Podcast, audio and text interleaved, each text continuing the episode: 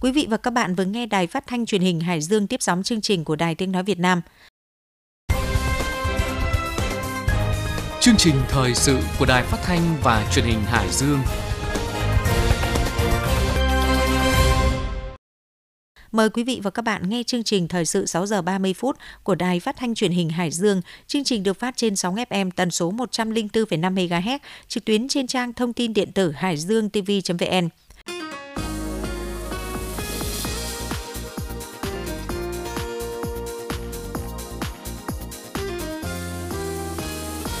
Trong chương trình sáng nay thứ 6 ngày 27 tháng 1 có những nội dung chính sau. Trao huy hiệu Đảng đợt mùng 3 tháng 2 cho hơn 1.800 đảng viên. Đảng bộ khối các cơ quan tỉnh vượt chỉ tiêu kết nạp đảng viên.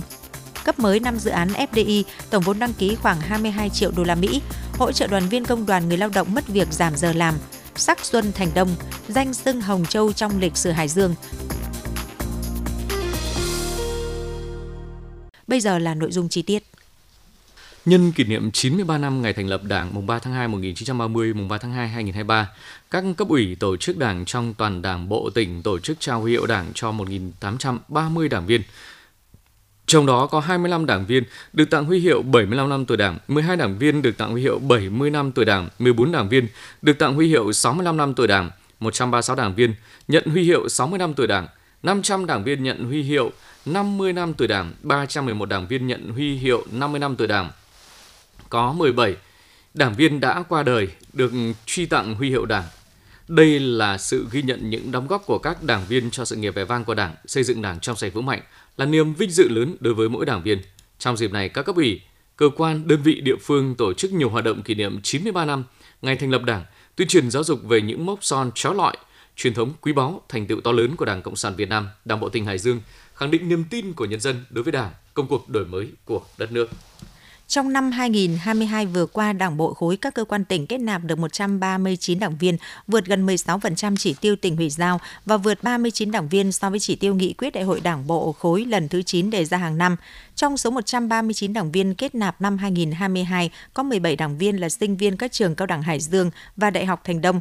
Để thực hiện hoàn thành đạt và vượt chỉ tiêu phát triển đảng viên, Ban Thường vụ Đảng ủy khối các cơ quan tỉnh yêu cầu các tổ chức cơ sở đảng trực thuộc thường xuyên quan tâm tạo nguồn kết nạp đảng viên, xác định rõ phát triển đảng viên là nhiệm vụ quan trọng thường xuyên của cấp ủy, gắn phát triển đảng viên với việc xây dựng củng cố tổ chức đảng, chú trọng công tác giáo dục chính trị tư tưởng, đẩy mạnh học tập và làm theo tư tưởng đạo đức phong cách Hồ Chí Minh trong đảng viên quần chúng phát huy vai trò trách nhiệm của các đoàn thể, nhất là đoàn thanh niên trong việc giáo dục lựa chọn giới thiệu đoàn viên, hội viên ưu tú cho tổ chức đảng xem xét kết nạp.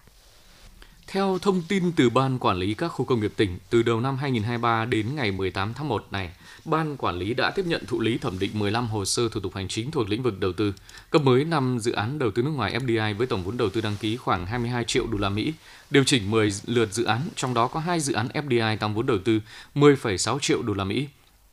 Như vậy đến nay, các khu công nghiệp trên địa bàn tỉnh đã thu hút ừ, 328 dự án bao gồm 16 dự án hạ tầng khu công nghiệp, trong đó có 246 dự án FDI đến từ 20 quốc gia và vùng lãnh thổ với tổng vốn đầu tư đăng ký khoảng 5 tỷ đô la Mỹ và 82 dự án đầu tư trong nước DDI với tổng vốn đầu tư đăng ký khoảng 26.385 tỷ đồng. Vốn bình quân đầu tư của mỗi dự án hơn 17,5 triệu đô la Mỹ. Đến nay có 250 trên tổng số 312 dự án thứ cấp trong khu công nghiệp đã triển khai đầu tư đi vào hoạt động sản xuất kinh doanh đạt tỷ lệ gần 81% tổng số dự án thứ cấp trong khu công nghiệp. Số dự án còn lại đang hoàn thiện các thủ tục để đảm bảo đủ điều kiện xây dựng nhà xưởng. Các dự án đi vào hoạt động tạo ra giá trị sản xuất công nghiệp lớn và đóng góp vào quá trình chuyển dịch cơ cấu kinh tế theo định hướng công nghiệp hóa, hiện đại hóa của tỉnh. Thưa quý vị, xuân quý mão đã về, thành đông như khoác lên mình tấm áo mới ngập tràn sắc xuân. Hướng tới mục tiêu trở thành đô thị xanh thông minh thân thiện an toàn, thành phố Hải Dương đang nỗ lực nâng cao các tiêu chí đô thị loại 1, chú trọng công tác quy hoạch và huy động mọi nguồn lực để chỉnh trang đô thị ngày càng đồng bộ hiện đại.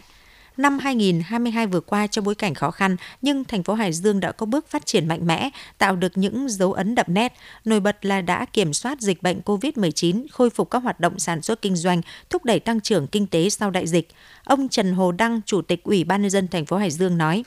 Các cái hoạt động sản xuất kinh doanh đã khôi phục và trở lại hoạt động ừ,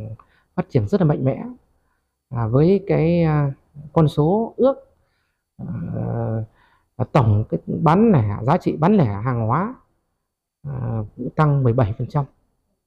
Thế và tổng giá trị sản xuất tăng 18%. Năm 2022 thì cũng ghi một cái con số trên à, 600 à, doanh nghiệp à, thành lập mới. Thế và trên 2.200 các cái hộ và cá thể kinh doanh cũng đăng ký hoạt động. Thế và với cái sức phát triển đã đã đã đã khôi phục trở lại mạnh mẽ thì năm 2022 thì cái việc thu ngân sách của thành phố thì cũng đạt con số là trên 2.100 tỷ đồng. Trừ đi cái tiền dụng đất thì so với quy của tỉnh thì cũng đạt 127% thì đó là những cái con số ừ, lượng hóa cái sức phát triển kinh tế xã hội của thành phố trong năm 2022 trong năm qua, thành phố Hải Dương đã bám sát nhiệm vụ phát triển kinh tế xã hội của tỉnh để quy hoạch đô thị, gắn kết chặt chẽ việc lập quy hoạch với phát triển đô thị, xây dựng nông thôn mới, bảo đảm thống nhất đồng bộ chặt chẽ, liên kết phù hợp và phát huy lợi thế của đô thị trung tâm tỉnh. Thành phố cũng khẩn trương hoàn thiện đồ án điều chỉnh quy hoạch chung đến năm 2040, thực hiện quy hoạch chi tiết xây dựng các khu đô thị mới, khu dịch vụ thương mại tại các phường xã và các khu công nghiệp, cụm công nghiệp ven các trục đường giao thông chính cùng với tiếp tục chỉnh trang đô thị, tạo không gian xanh sạch đẹp từ khu vực trung tâm đến các xã ngoại thành. Trong năm qua, thành phố Hải Dương đã tập trung giải phóng mặt bằng, đầu tư xây dựng các dự án công trình trọng điểm, dự án phát triển các đô thị động lực. Ông Trần Hồ Đăng, Chủ tịch Ủy ban nhân dân thành phố Hải Dương cho biết. Chúng tôi đã hoàn thành công trình à, nút giao cầu vượt để giải tỏa cái, cái, cái mất an toàn giao thông tại cái nút giao này từ hàng chục năm nay ở trên quốc lộ 5 và, và các cái tuyến đường nối vào thành phố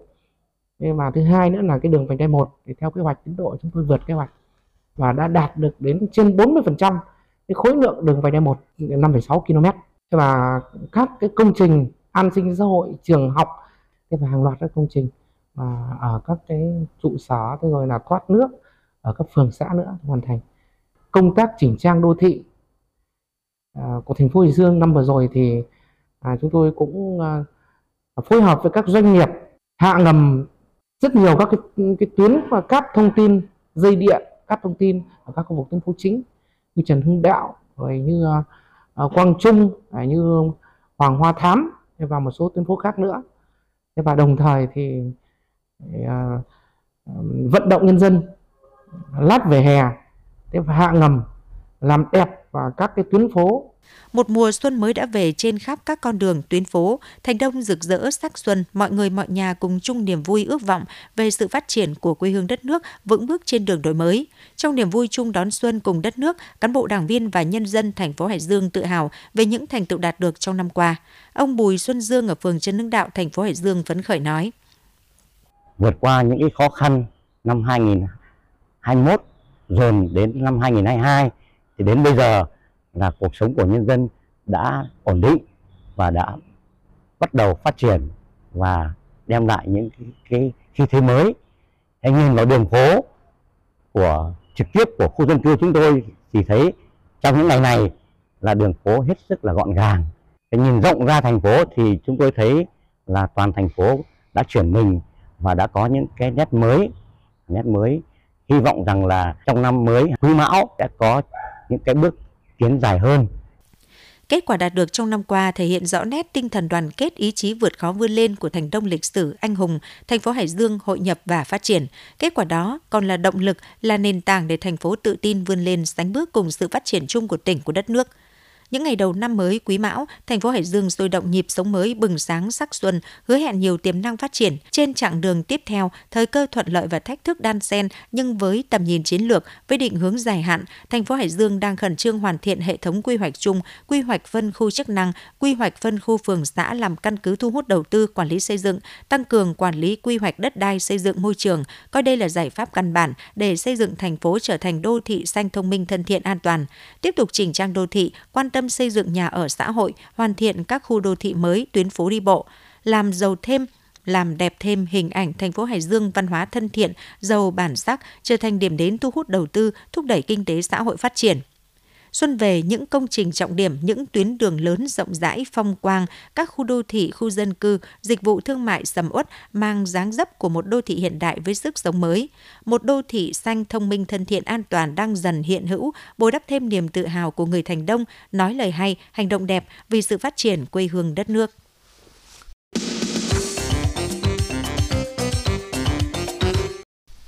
Thưa quý vị và các bạn, những ngày đầu xuân năm mới Ninh Giang đã tập trung tăng cường các hoạt động đảm bảo an toàn cho du khách du xuân tham quan chiêm bái tại những điểm di tích và cơ sở thờ tự, đồng thời không quên nhiệm vụ bắt tay ngay vào sản xuất với mong muốn năm 2023 hanh thông. Ghi nhận sau đây của phóng viên thời sự.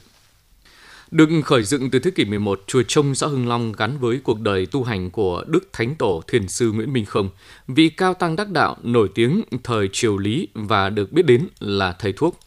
những năm qua, di tích chùa Trông thường xuyên được trùng tu tôn tạo và mới đây nhất, cuối năm 2022 vừa qua đã được đưa vào khánh thành giai đoạn 2 ngôi đền thờ Thánh Tổ Nguyễn Minh Không với các hạng mục tiền bái, trung từ, hậu cung tổng kinh phí 11,5 tỷ đồng từ tiền công đức của các doanh nghiệp nhà hảo tâm và nhân dân địa phương.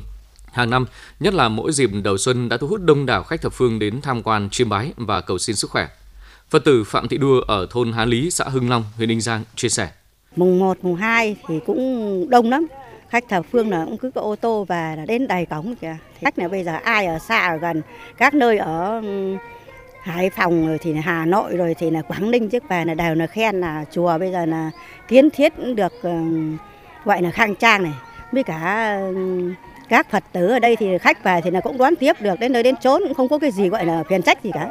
Tại đền thờ quan lớn đệ ngũ tuần tranh di tích lịch sử văn hóa cấp quốc gia từ mùng 1 Tết đến nay, trung bình mỗi ngày đón nhận gần 10.000 lượt du khách về dâng lễ tham quan và chiêm bái. Anh Vũ Văn Đạt ở thị trấn Thanh Miện, huyện Thanh Miện khi về dâng hương chiêm bái tại đền chia sẻ mong muốn của mình trong ngày đầu xuân mới. Năm nào thì mình cũng đều xuống đến đền tranh này. Đây là một trong những cái um, lịch sử cũng như là duy tâm đối với tất cả nhiều người ở trên cái khu vực ờ, Hải Dương này cũng như là ngoài miền Bắc thì là mình ờ, cảm thấy là khi mình ờ, trở về đây thì uh, có một cái gì đó nó rất là ấm cúng. Đến đây thì cũng như bao người khác rồi cũng uh, muốn uh, thắp hương và và và thờ có một chút lòng thành đối với những người mà có công với uh, tổ quốc này với lịch sử của mình thì cả chỉ cũng muốn xin là một năm uh, sau được nhiều bình an như là nhiều tài lộc.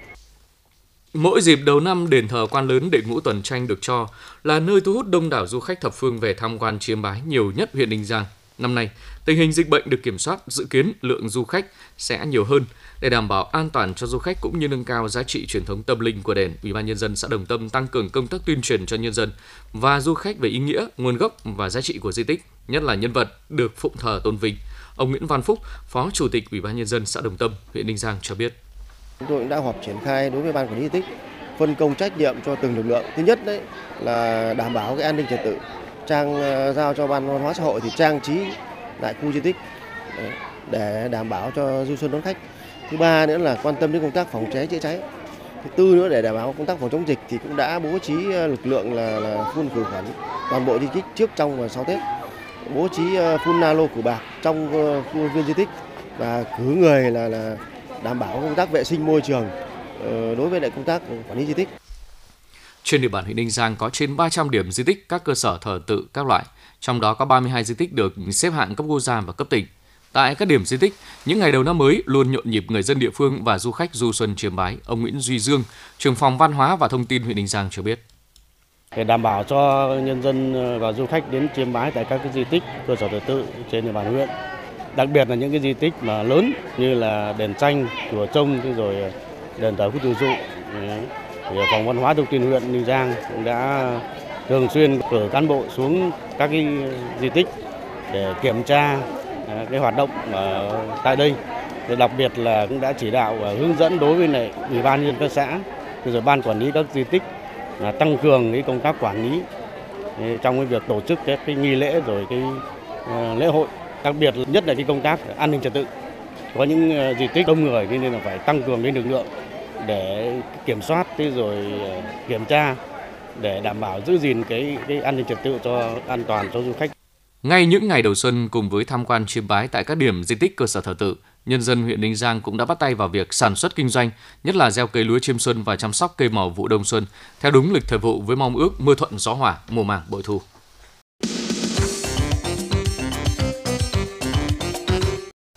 Tổng Liên đoàn Lao động Việt Nam vừa ban hành nghị quyết và hướng dẫn hỗ trợ lao động bị mất việc giảm giờ làm từ 1 triệu đồng đến 3 triệu đồng. Theo đó, mức hỗ trợ được chia làm 3 nhóm đối tượng, bao gồm người lao động bị giảm việc, ngừng việc, mất việc trong thời gian từ mùng 1 tháng 10 năm 2022 đến 31 tháng 3 năm 2023 sẽ được nhận hỗ trợ 1 đến 3 triệu đồng từ kinh phí công đoàn. Mức 1 triệu đồng cho đối tượng là người lao động bị giảm giờ làm việc hàng ngày, giảm số ngày làm việc trong tuần hoặc trong tháng theo quy định của Bộ luật Lao động, ngừng việc từ 14 ngày trở lên mà có thu nhập thấp hơn lương tối thiểu vùng ghi trong hợp đồng thì được hưởng mức 1 triệu đồng.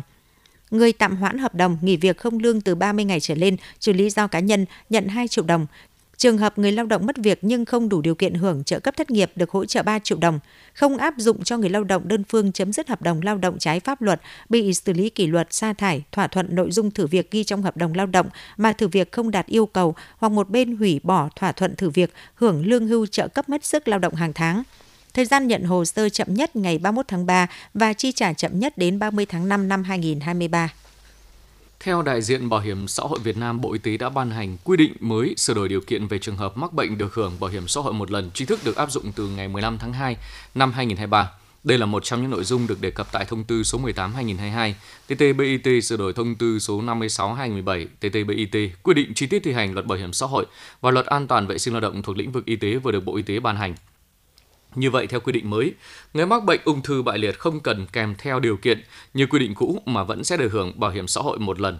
Riêng các bệnh tật khác thì phải có đồng thời hai điều kiện là bị suy giảm khả năng lao động từ 81% trở lên và không tự kiểm soát, tự thực hiện các hoạt động phục vụ nhu cầu sinh hoạt cá nhân hàng ngày và phải có người theo dõi giúp đỡ hoàn toàn thì được hưởng bảo hiểm xã hội một lần.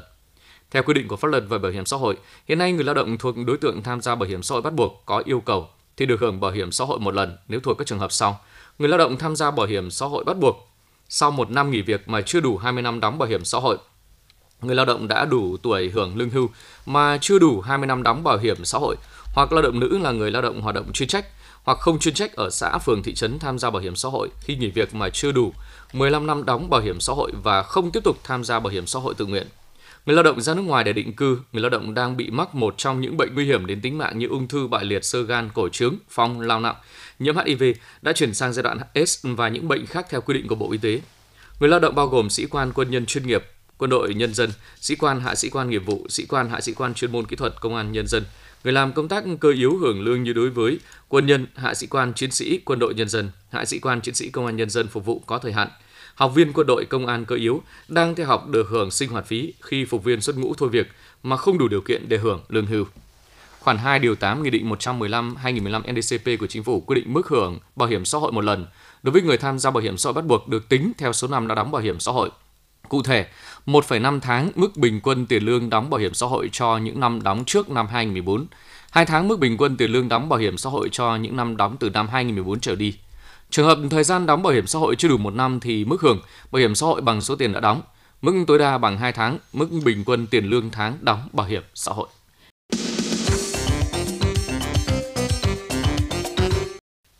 Để đảm bảo điều kiện làm việc, nơi ăn ở, sinh hoạt cho cán bộ chiến sĩ công an chính quy về nhận nhiệm vụ ở cơ sở, nhiều địa phương đã khẩn trương bố trí quỹ đất và đầu tư kinh phí để xây dựng trụ sở làm việc cho công an cấp xã. Tết Quý Mão năm nay, nhiều cán bộ chiến sĩ được đón xuân trong những trụ sở mới hoàn thành, ghi nhận của phóng viên Ngọc Tiến. Trước Tết Nguyên đán Quý Mão ít ngày, trụ sở công an phường Thái Thịnh, thị xã Kim Môn được hoàn thành đưa vào sử dụng, tạo động lực để cán bộ chiến sĩ công an phường hoàn toàn yên tâm công tác thực hiện nhiệm vụ giữ gìn an ninh trật tự tại địa phương.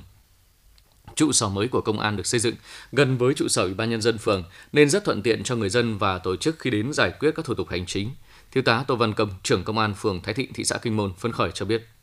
Công an phường Thái Thịnh nhận được sự quan tâm sâu sắc của các cấp lãnh đạo ủy ban tỉnh của công an tỉnh, ủy ban thị xã, công an thị xã và đặc biệt của chính quyền địa phương phường Thái Thịnh đã được tiếp nhận, bàn giao và đưa vào sử dụng trụ sở công an phường mới có đầy đủ các cái phòng chức năng làm việc phòng tạm giữ hành chính, phòng kho tăng vật, phòng ở cho cán bộ chiến sĩ, phòng ăn, phòng bếp và phòng làm việc của trưởng công an đã bố trí đầy đủ công năng sử dụng. Trước thềm năm mới, chúng tôi cảm nhận được sâu sắc sự quan tâm của các cấp lãnh đạo tạo điều kiện cho chúng tôi có trụ sở mới để làm việc, càng làm yên tâm hơn cho chúng tôi trong quá trình thực hiện nhiệm vụ. Với cán bộ chiến sĩ công an phường Tứ Minh, thành phố Hải Dương, Tết Quý Mão năm nay là cái Tết trọn vẹn khi trụ sở mới được hoàn thiện đưa vào sử dụng. là địa bàn đặc thù có khu công nghiệp, biến động dân cư lớn, nên công tác đảm bảo an ninh trật tự và giải quyết các thủ tục liên quan có nhiều khó khăn.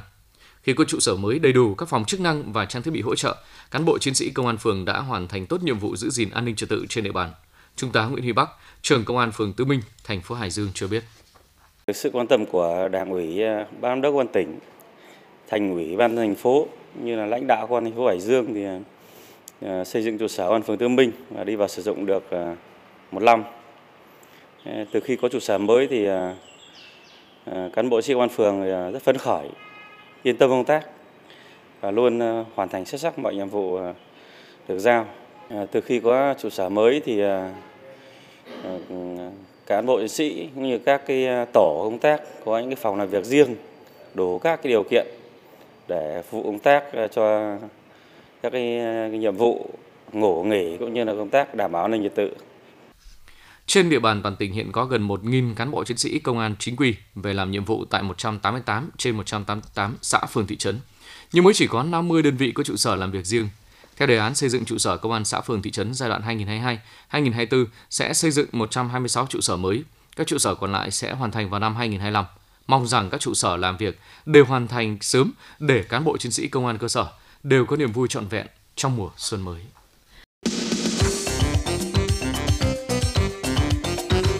Thưa quý vị và các bạn, trong chuyến hải trình ra Trường Sa vào đầu năm mới khi đến vùng biển đảo Gạc Ma, Cô Linh, Len Đào, tàu kiểm ngư 490 chở đoàn công tác neo đậu để tổ chức lễ tưởng niệm các anh hùng liệt sĩ đã hy sinh vì chủ quyền biển đảo Tổ quốc, ghi nhận của phóng viên Hoàng Huy.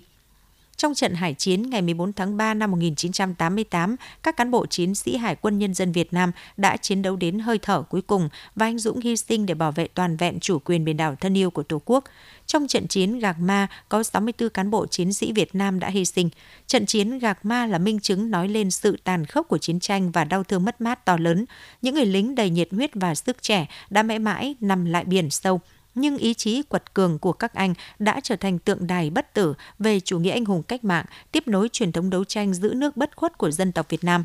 Mặt trời lúc này đã lên cao gió nhẹ, mặt biển xanh thẫm, những con sóng dì rào nối nhau vỗ nhẹ vào thành tàu chờ đoàn công tác. Tàu được thả neo, các thành viên trong đoàn công tác lên bong tàu để tổ chức lễ tưởng niệm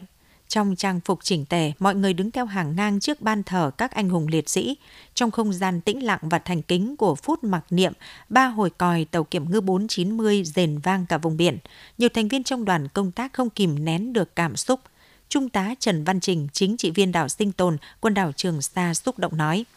Hôm nay, giữa biển trời Trường Sa thiêng liêng của Tổ quốc, hướng về hương hòa của tổ tiên trước anh ninh của những cán bộ chiến sĩ hải quân ưu tú đã ngã xuống vì biển đảo quê hương trong niềm tin son sắc về Đảng Quang Vinh, Bác Hồ vĩ đại, dân tộc Việt Nam anh hùng. Với lòng thành kính biết ơn và tiếc thương vô hạn từ trong sâu sắc lòng mình, toàn thể đoàn công tác tôi xin nguyện mãi mãi tiếp bước xứng đáng niềm tin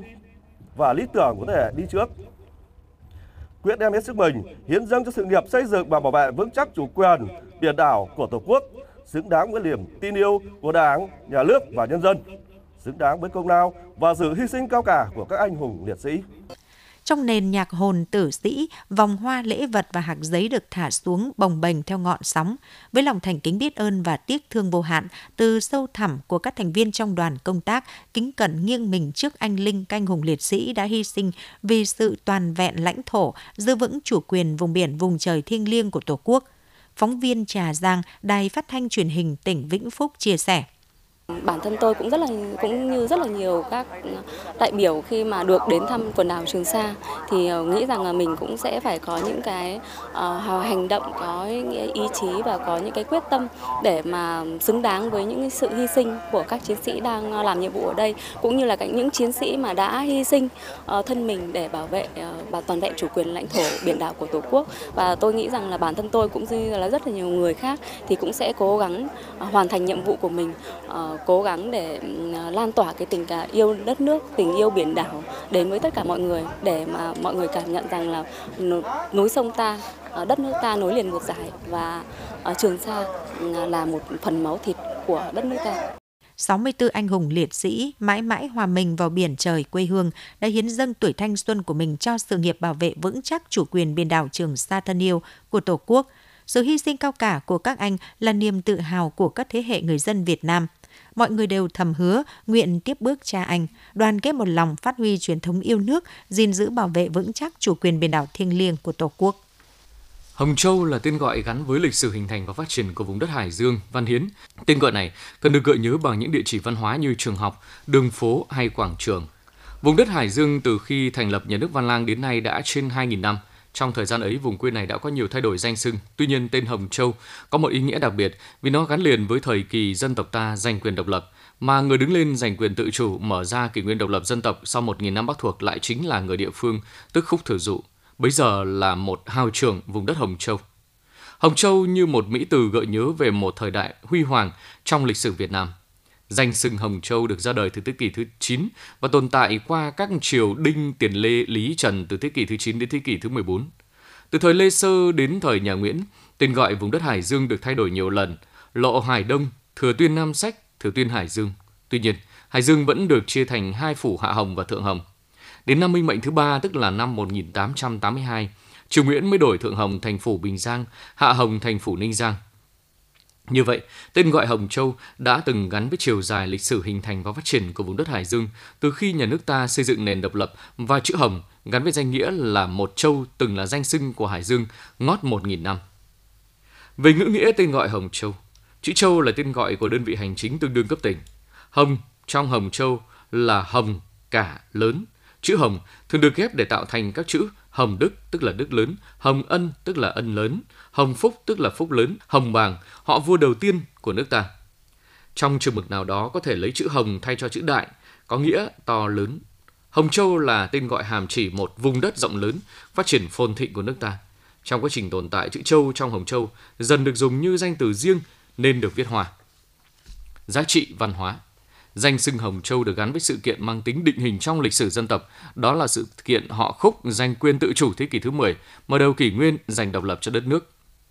Các sách sử của Đại Việt như Việt sử Tiêu Án, Đại Việt sử ký Toàn thư, Đại Việt sử ký Tiền Biên, Việt sử Thông giám Cương mục, Khâm định Việt sử Thông giám Cương mục Tiền Biên đều nhắc đến danh xưng đất Hồng Châu gắn với sự kiện giành độc lập của họ Khúc, họ Khúc ở đất Hồng Châu. Đất Hồng Châu được lưu danh trong sử sách Văn Bia, thân tích gắn với nhiều danh nhân, danh tướng nổi tiếng như Đoàn Thượng, Phạm Ngũ Lão, Yết Kiều, Nguyễn Chế Nghĩa, đại danh Y Tuệ Tĩnh, đệ nhị tổ Trúc Tâm, Pháp Loa, Trạng Nguyên, Mạc Hiển Tích, Mạc Định Trì. Đặc biệt, danh xưng Hồng Châu, Hồng Lộ, Hồng Phủ còn được vang danh với truyền thống hiếu học và thành tích khoa bảng rực rỡ của người Hải Dương – Sách Đại Việt Sử Ký Toàn Thư, Lịch Triều Hiến Trương loại trí có chép về Mạc Hiền Tích, người đất Hồng Châu, đỗ đầu Đại Khoa Thi năm Bính Dần 1806. Đại Việt Sử Ký Toàn Thư chép về người khai khoa của họ Vũ làng Mộ Trạch là Ngưu Tá. Trong số 82 tấm bia tại Văn Miếu Quốc Tử Giám, có tới 54 tấm bia ghi danh 193 vị khoa bảng thuộc phủ Thượng Hồng và Hạ Hồng của Hải Dương trong thời gian từ năm 1442 đến năm 1779. Trường học công lập đầu tiên của Hải Dương trường học phủ Thượng Hồng theo văn bia tại Văn Miếu Mao Điền. Văn Miếu vốn là trường học thời xưa. Một xuân năm canh tuất 1790, nhà vua ban chỉ dụ lệnh cho các trấn ở Bắc Thành mỗi trấn đặt một viên đốc học, trông nom việc học. Bấy giờ, bản trấn tạm thời dùng nhà học của phủ Thượng Hồng làm nơi tôn thờ thần thánh, nơi đây bằng phẳng rộng rãi, thực là vùng đất văn minh của phủ Thượng Hồng trấn Hải Dương. Như vậy, Hồng Châu là tên gọi gắn với lịch sử hình thành và phát triển của vùng đất Hải Dương Văn Hiến. Thông tin quảng cáo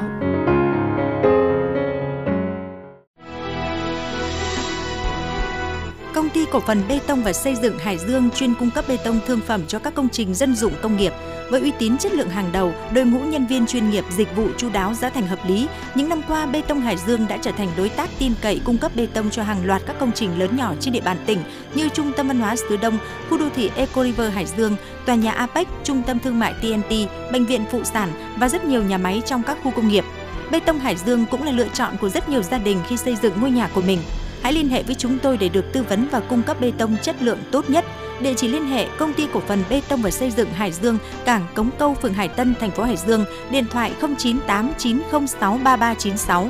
Bê tông Hải Dương chất lượng tạo thương hiệu.